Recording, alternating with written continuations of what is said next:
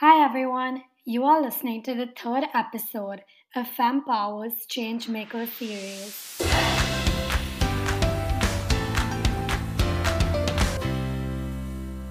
My name is Tanisha Sheth and I will be hosting this episode. Today, we have Upasana Makati, the founder of Whiteprint, India's first English lifestyle magazine for the blind. She has been featured in several publications, including Forbes 40 Under 40 and the Microsoft Equal Opportunity Award for Innovation. In this episode, we will speak about Upasana's journey as a social entrepreneur, her work at Whiteprint, and the impact of the coronavirus crisis on the blind and partially sighted. With that, I'd like to welcome Upasana. Upasana, Thank you so much for joining us today. We are thrilled to have you. Thank you so much. Thank you so much for having me, and this is really exciting. For sure.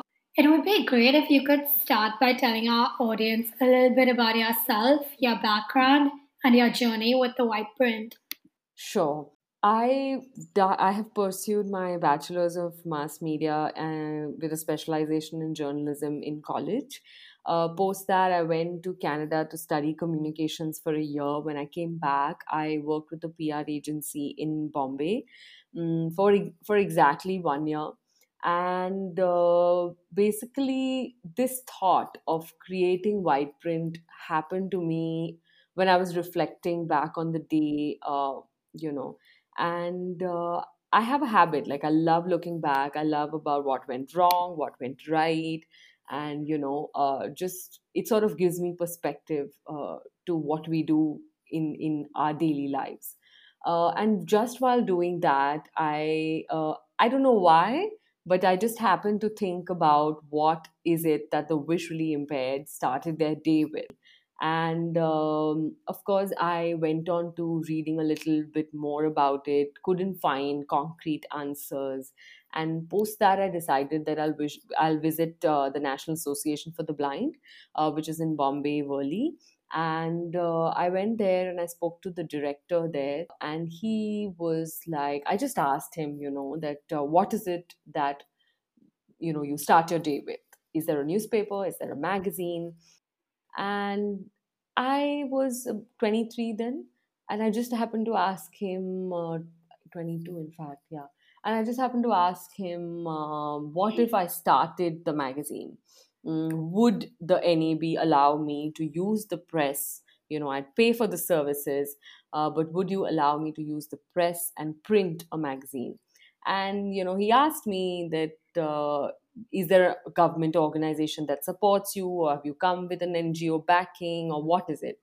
Uh, and I said, no, I'm going to do this individually and just tell me, you know, if that's going to happen. And do me a favor, just connect me to a few people who are visually impaired because um, unfortunately, I didn't know anyone who was blind. So I didn't understand uh, the requirement and the need. And of course, when you start any kind of uh, venture, you want to know.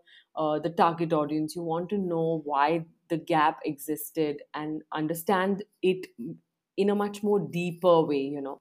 Uh, and he did that and then he said uh, mm, go and create a foundation and then we can talk about it. And i was you know really really uh, sort of engrossed in this whole conversation. And uh, i decided to do a lot of more research because i didn't want to jump into it. I spoke to the people that he connected with me uh, with uh, and then also try to do more online research you know.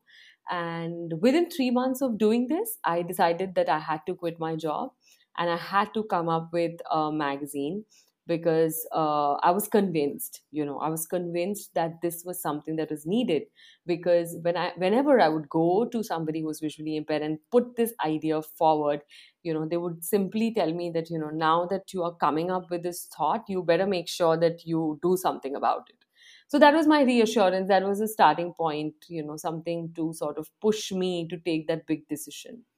So that's how whiteprint started and i did eight months of uh, all the legal work you know in getting the title of the magazine in place um, setting up the bank account deciding the content of the magazine and uh, putting together a business model Mm, and post that, in May 2013, we had the first issue of White Print that we released uh, to the country.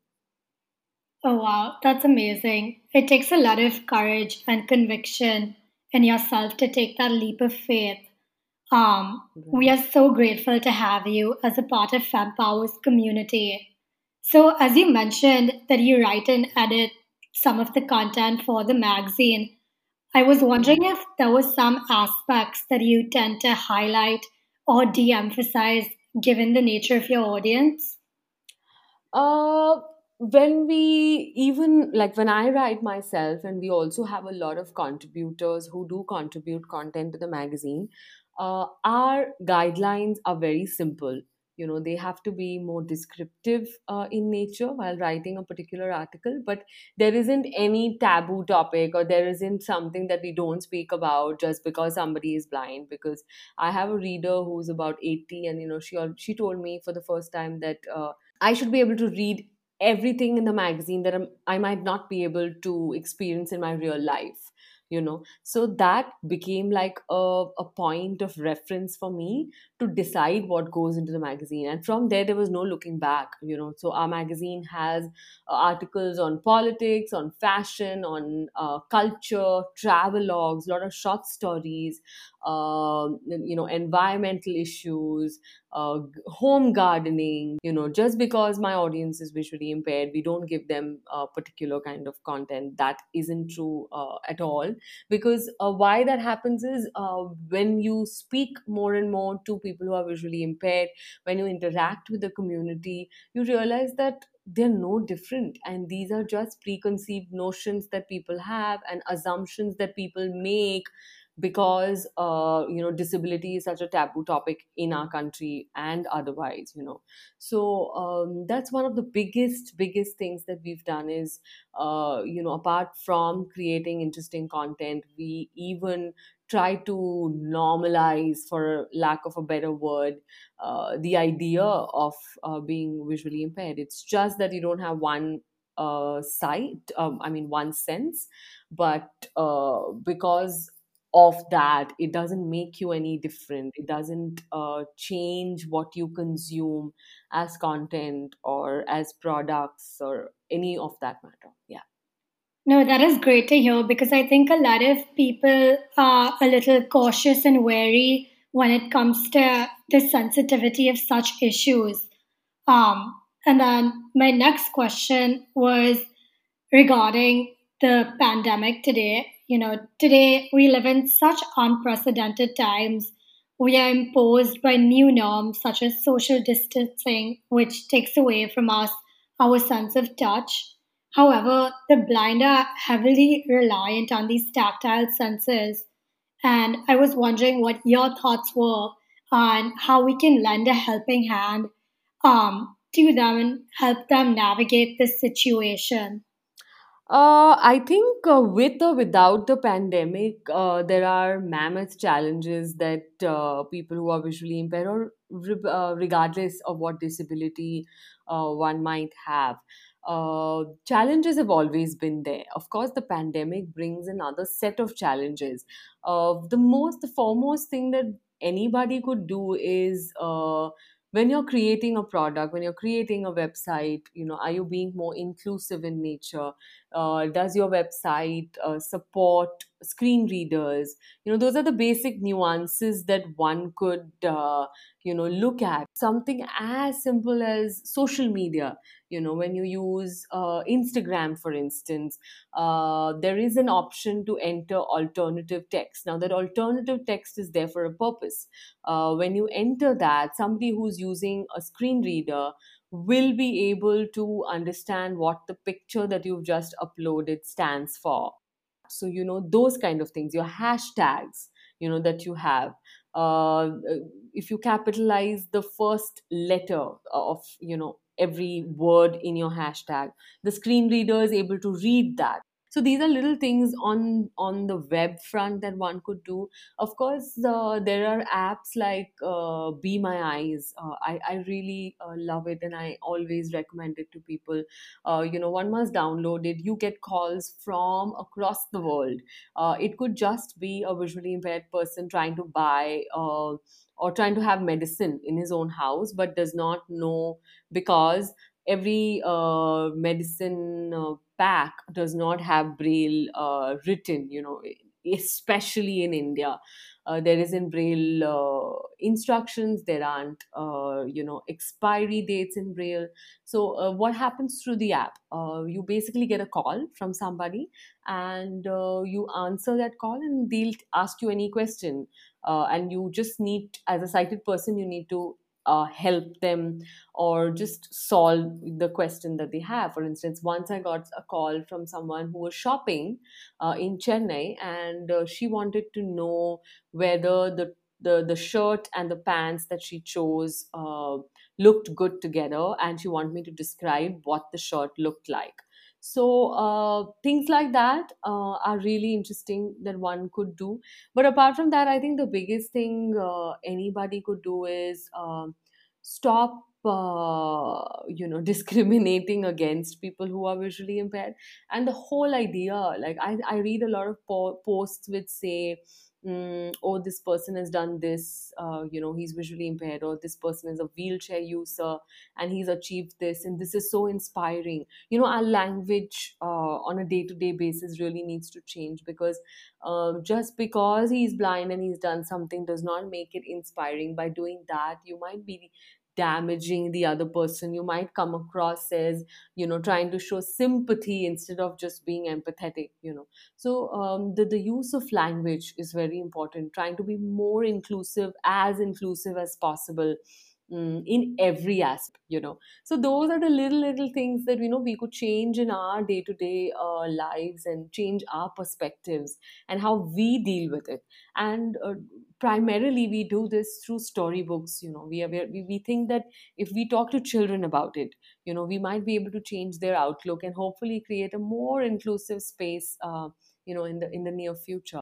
So um, you know sort of taking the message to every child out there right? And that is uh, what we want to do you know more with literature like talk to children about how normal it is to you know have a friend who does not see but uh, basically figures out a fruit with the sense of smell and touch you know trying to do those things. And our storybooks just uh, do that. And we're uh, i think by next week we should be out with our second book as well. So i think uh, those kind of things and talking to young children about it not making it seem as a taboo topic are great ways of you know uh, dealing with the situation Yes, that's extremely inspiring to hear. I think it's so important to change the narrative surrounding these topics.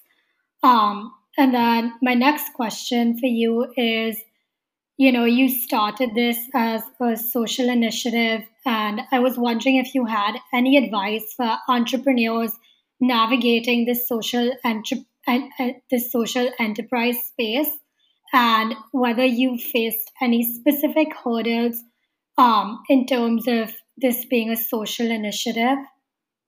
Um, I think first and foremost, my advice to anyone and everyone would be if you want to enter the social entrepreneurship space, age is never a factor. There is no correct time. There is no let my hair turn gray and then I'll do uh, this. Uh, in fact, I feel like now is the time to jump into these uh, aspects because uh, if the young, if uh, the youth has interesting solutions that can solve gaps, can solve issues uh, in the society, and also in turn make money, I think it's it's it's great. It's it's it's a win-win situation, you know.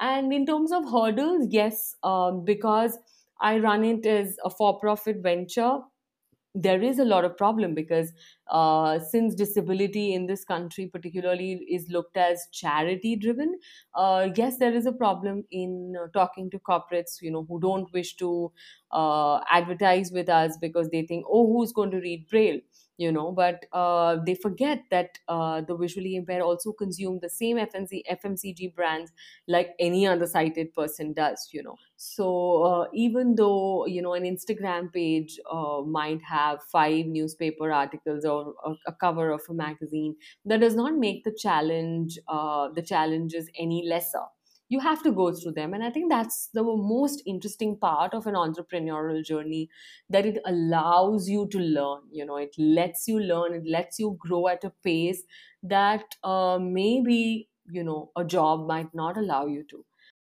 So i those are the end of my questions but if there's anything else you know you want to mention on this podcast um you can go for it now uh, I think uh, it's important to support one another in terms of uh, competition is fierce these days but if you don't share if you don't learn if you don't grow together i think this is the this is the day and age of collaboration. So i think um, people who are starting out or people who've already started out i think it's a great idea to ask for help uh, never feel shy for doing that and then coming together and creating something even better. So i think collaborations are great and please go for it and uh, feel free to reach out you know if if you need uh, advice you need consultation on certain topics i'll be more than happy you know. Uh, it's been seven long years of That is so great to hear because that's the exact reason and our motivation behind creating the FemPower platform. So with that, so with that, I'm going to wrap this up. I think this was very inspiring for all the budding social entrepreneurs out there and myself. Thank you so much, Upasna, for coming on and sharing your story. I think there is a lot of useful information our listeners can get out of this.